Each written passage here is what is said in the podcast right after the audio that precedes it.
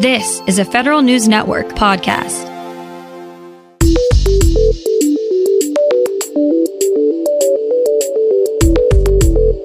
Coming up on today's federal newscast, the Trump administration's proposed raise for federal workers gets the thumbs up from unions, but they'll continue to push for more.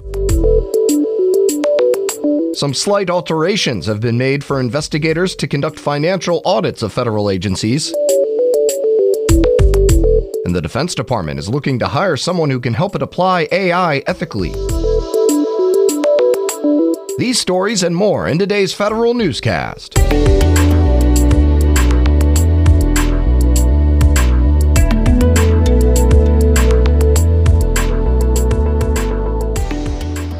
Welcome to today's episode of the Federal Newscast. I'm Eric White. Federal employee unions and organizations are praising the president's surprise reversal on pay in 2020.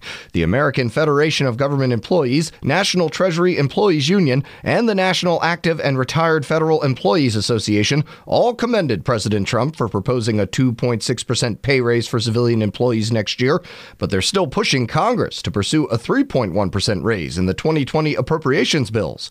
The House House already cleared a 3.1% raise. It includes a 0.5% locality pay adjustment, which the president's proposal does not. As fiscal 2019 comes to an end in less than a month, the Office of Management and Budget updated the requirements for federal financial audits. OMB detailed 25 changes that agency inspectors general and other auditors will have to pay close attention to. One change is giving auditors an expanded definition of intragovernmental transactions to include new ones identified by the Treasury Department in its financial manual. A lawsuit brought forth by the National Association of Letter Carriers looks to stop a Postal Service workforce pilot. Post offices in Virginia had begun splitting the mail sorting and mail delivery tasks of letter carriers' jobs into two separate types of positions. NALC argues the pilot puts an added burden on letter carriers who spend their entire workday walking routes to deliver mail. The union's lawsuit asks the D.C. District Court for an injunction against the pilot. Agencies have stood up a whole host of robotic process automation pilots in recent years, but getting the workforce on board with RPA has proven more difficult. Margaret Weichert, OMB's Deputy Director for Management, said unions and members of Congress have pushed back on RPA pilots over concerns workers may lose their jobs. Weichert said RPA tools will help federal employees feel more engaged at their jobs by reducing time spent on rote tasks. The Pentagon is on the hunt for an ethicist who can guide defense agencies on the application of artificial intelligence.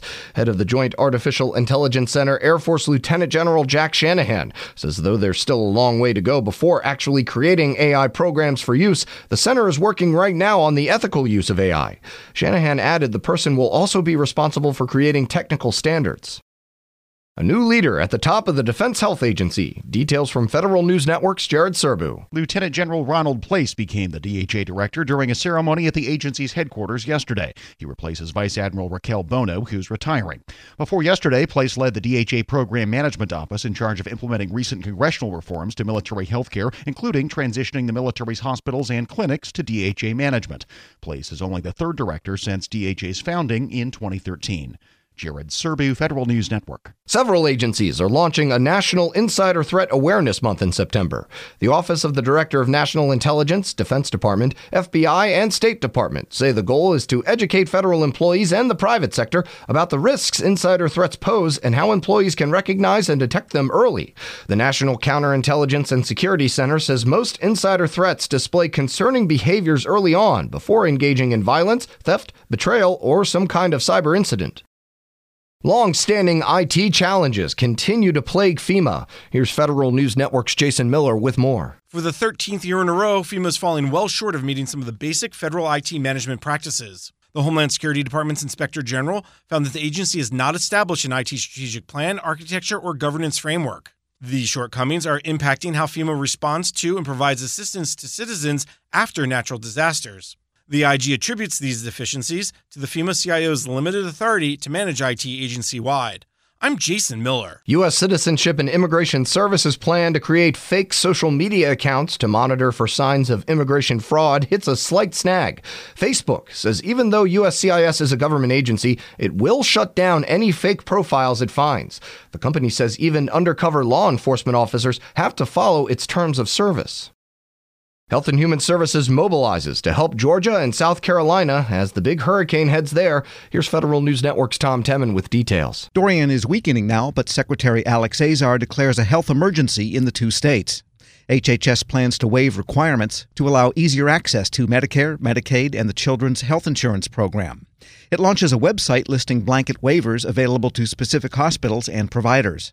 It will also hold a special enrollment period for people to obtain federal health insurance exchange coverage. The department activates a system for dialysis during emergencies. I'm Tom Temin. Add the U.S. Agency for International Development to the list of agencies helping with federal disaster response to Hurricane Dorian. USAID says it's deployed a Disaster Assistance Response Team, or DART, to the Bahamas after the hurricane brought record flooding and damage to the area over the weekend. DART is working with the Bahamas Red Cross to deliver relief supplies and hygiene kits. USAID says the team will assess the damage in the coming days to determine what areas need the most help.